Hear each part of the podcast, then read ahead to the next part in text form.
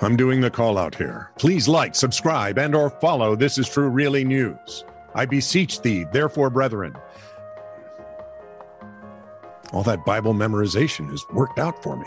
In any case, uh, we'd like Hey, you to- if King Yep. James is good enough for Paul and Jesus is good enough for us. That's right. if Jesus had if Jesus had an Elizabethan Juice- accent, it's good enough for me. Do you suspect anyone listening is a King James only kind of guy or girl? I well, would really doubt it. yeah, I I would really, really. If you are, let us know because it would probably kill both of us, and then you you know yeah, wouldn't have to put up with Yeah. us anymore. but Be a fun way if to you go. are one of those aforementioned folks, please like, subscribe, and or follow. This is True Really News. You can pray about it later, and everything will be fine. and then it's gonna be that one thing you never tell anyone except in the In the confession, It's your guilty. What is it? My guilty pleasure. There we Yeah. Although I go. can't imagine this being pleasurable to anyone. Six oh wait, hang on. Let the lady do her thing. This is true, really news with Scott Combs and Tony Vercanis. All the news you're about to hear is true, Really? as far as you know. She's good at that. a very Just bright say it. and lovely woman. Why is she working with us? She doesn't. you didn't know. tell her. I didn't tell her it knew was you us. didn't tell her it was us. A 64 year old fugitive who surrendered to Australian police because of a Sydney lockdown on COVID left him jobless and homeless. So I'll turn myself in. What the heck for vagrancy? He was sentenced last week to an additional two months behind bars for escaping from prison almost 30 years ago. what he thinks they don't keep records? No, I think he was just tired of being unemployed and homeless. Oh, there you go. Darko Desic is D E S I C. Would it be Desic or Desic? I think it'd be Desic or Desic. Yeah, it sounds Eastern European, doesn't Yeah. it? Almost It does. Yeah. It, it is. Thank you're good. Wait Yeah. for it. He has been back in custody since mid September when he walked into a police station in the beach suburb of DY, Mm-hmm. and it is D W H Y. We don't know why. And confessed to breaking out of Grafton Prison some 390 miles to the north back in 1992. If you take out your calculator and, well, I did. He was making good time at 13 miles a year. So um, I think he was ambling. No, I would, well, maybe. I would think he probably broke into a saunter to get that far. Well, it definitely wasn't trundling because No, because Trundling, he'd have been much farther. yeah, no. probably off of the entire continent. Yeah. He pleaded guilty to escaping from lawful custody and was returned to prison to serve the remaining 14 months of a 33 month sentence for growing marijuana. Wow, how Oh. times have changed. Wow. In Sydney's central local court, magistrate Jennifer Atkinson gets it said she had no alternative to imposing prison sentence for escaping. You had to. So Mm. she added two whole months to his sentence. there she goes. When you figure it, you know, carries a maximum of 10 years, she got it. She accepted that Desich has escaped because of real fears that he would be deported once his sentence was served. Mm. Where would he be deported to? His homeland of Yugoslavia. There you go. Check your maps. Ch- Go ahead, check your maps now. He Okay. feared he would have to serve in the military during the the wars of 91 to 95 that led to the breakup of Yugoslavia. Mhm. Outside of court, his defense attorney, Paul McGear, told reporters that Desich had recently received a letter from the Australian Border Force informing him he would be deported once he was released from prison. McGear said, bearing in mind he doesn't have the same country left to go back to, Yugoslavia, hopefully someone with a bit of common sense will look at that because it's not clear which country he would be deported to. No, he's not an Australian citizen. He escaped prison by using a hacksaw blade to cut through cell window bars. Hmm. He's 35. It's nothing exotic here. The 30, he was 35 then, used a hacksaw blade to cut through cell window bars. Yeah. He found bolt cutters in a shed within the prison grounds, and that's how he got through the perimeter fence. Okay. And then he spent three decades, not 400 miles away, peacefully and law abiding in Sydney's very fashionable Northern Beach suburbs. Fascinating. Amazing. Where do you deport someone whose country no longer exists? Maybe the You know- Indi- Indian Ocean. you know, there is a small island there, but I think it's only military, so that might be interesting. Because my son-in-law was stationed there once, you know, that was impressive. the only thing he found out, the only thing he found interesting was Air Force pilots had air conditioned tents.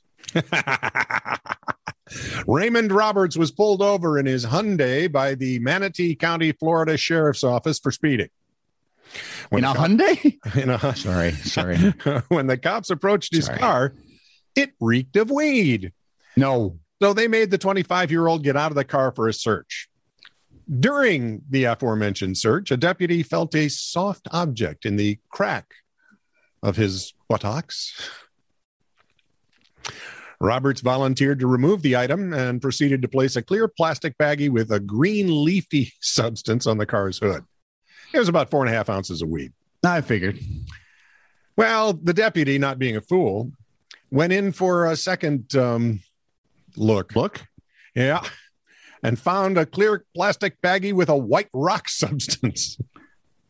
I don't suppose it's like amethyst or something. Turns out this plastic bag contained 27 pieces of crack cocaine. No, I knew it wasn't a real rock. Raymond Raymond told the deputy, "The white stuff is not mine, but the weed is." Adding that the crack in his crack was probably the property of a friend who had previously borrowed the car and left it in the passenger seat.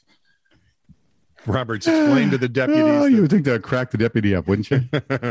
Roberts explained to the deputies that when he was pulled over for speeding, he decided to do his friend a solid and hide the narcotics in his butt. He was charged with pot and cocaine possession. You know, I have some very good friends, but none of them are that good. Here, no, no, not doing that. Giving you up now. See that You know bus? Check the oil as long as you're under it. You know how sometimes you think parents should have to get a license? Sometimes. Oh, yes. This is one. Okay. California mother. California. It's almost Great- like Florida man, right? No, Florida man was at least in a state that had some semblance of sanity at times. California is pretty nuts. This is a foreshadowing event, Dum dum dum. but not for today. A California mother's been arrested and is now facing multiple criminal charges over what do you suppose? She apparently was throwing booze and sex parties for her teenage son and his friends. Oh, Lord. What? That spinning noise you'll hear is every mother ever. Oh, oh, Yeah. Oh. Booze. We're talking teenagers, alcohol, sex. How could that go wrong? What could possibly go wrong? Well, well, I mean, All that, they need is an Amazon driver, and they've got the whole thing going. and then nice. Shannon O'Connor was detained by authorities in Ada County, Idaho. And, And Idaho, his- mom. Well, she was, I'm guessing, raised in California. Ah, Oh, yeah. No, she started in Idaho and is now awaiting extradition. To she moved from California to to Idaho. Idaho. Yeah. Mm. Uh, because when I first read it, I thought, no mother in Idaho would do this. doesn't make any sense. No, Shannon O'Connor is now awaiting extradition to Santa Clara County. Child molestation, providing alcohol to minors, and misdemeanor counts of sexual violence are among the charges the 47 year old is looking forward to. O'Connor works at Aruba Networks. If you do your study, they're a Hewlett Packard sub. Uh, Christina Hanks of the Santa Clara County District Attorney's Office claimed O'Connor had thrown parties for young boys and girls at her house in Silicon Valley and other locations. She reportedly offered one boy a condom and then locked him in a room with a very drunk girl at one party. Hmm. She reportedly witnessed five 14 year olds having intoxicated teen sex at another party on New Year's Eve. During the event, one female was allegedly molested. You think? How could that happen? Yeah. Who'd imagine that? What could possibly go wrong? Oh, wait for it. According to court documents, O'Connor compelled an intoxicated adolescent to have sex with a drunken 14 year old girl inside her house at another party. And prosecutors said one of the teenagers was so inebriated at one of the parties, she almost drowned in the hot tub. Holy Pete. Investigators discovered that between June of 2020 and May of this year, O'Connor hosted at least six big parties for adolescents, the largest of which drew up to 20 teens. O'Connor is said to have kept the fact that she threw such gatherings Mm, thank you. hidden from her husband.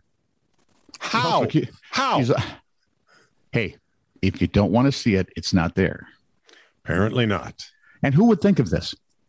Not You know what my wife does on the offside here? Yeah, boy, I tell you what. She was also accused of bullying a kid who had informed others about the gatherings. I don't know what that means. Does that mean he was trying to tell adults that this was happening, or was he trying to tell other kids that have we got a place for you? the gatherings are so out of control that several of the adolescents who came forward told investigators that some of them had blacked out and or vomited profusely on multiple occasions. Well, when you're talking 14, 15, 16 year old kids, I believe the word you're looking for there is duh. Mhm. Concussions and fractured fingers were among the injuries experienced by some. And if that's not enough, O'Connor apparently had let teens without driver's license drive her vehicles.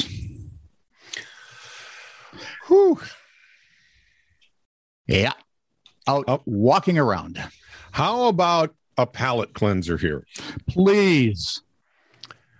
I don't know if this will work. Why do I just feel queasy now about my granddaughters? I just, Right? I trust my daughter, but now I'm curious about all the other moms. At 2:49 p.m. on April 3rd, Yes. someone called the police to report a 33-year-old Marshfield man laying on the ground in the 1600 block of East Blodgett Street. When an officer arrived, the man answered the officer's questions with vulgar words. The man then pulled his pants down and showed the officer his buttocks. He mooned the cops. The officer arrested the man and turned him over to a responsible adult at the police department. You're welcome. Oh my goodness. Oh my goodness. All right. Can I give you a kid story that's better than the last one? Sure. In Summit County, Colorado, schools were struggling to find bus drivers, Okay. happening everywhere. Okay. 12 year old Josh Smith had a solution. He lives with his parents in Silverthorne and approached his folks about kayaking to school across Lake Dillon rather than having them have to drive all the way around to school. Okay. said Josh's dad, Jason. So I have a 12 year old who wants to be adventurous, wants to do something none of his buddies would do. How can I say no to that? KDVR TV reported that on Josh's first commute, he arrived almost on time. Josh said, I was late to one of my classes. Everyone, Josh, where were you? We were so worried. And I was like, I was just kayaking to school. Duh. By the As way, if- you if do. don't have a lake to kayak across, hitchhiking Yeah. is not an alternative. Okay, I'm just. I used to hitchhike occasionally. What does that tell us? No, uh, very often uh, I knew one of the teachers Yeah. um, pretty well. Very often, you knew one of the teachers. I mean, what the other ones were complete strangers to you? well, he would Did drive. you have childhood Alzheimer's? that He would somehow dri- healed? he would drive up 70th Street, and I'd stick my thumb out, and he'd give me a ride. Silly man. Yeah, he's a good guy. He didn't invite you over for any parties, did he? No, never Okay. once. He was an he was an upstanding guy, Mister Reardon.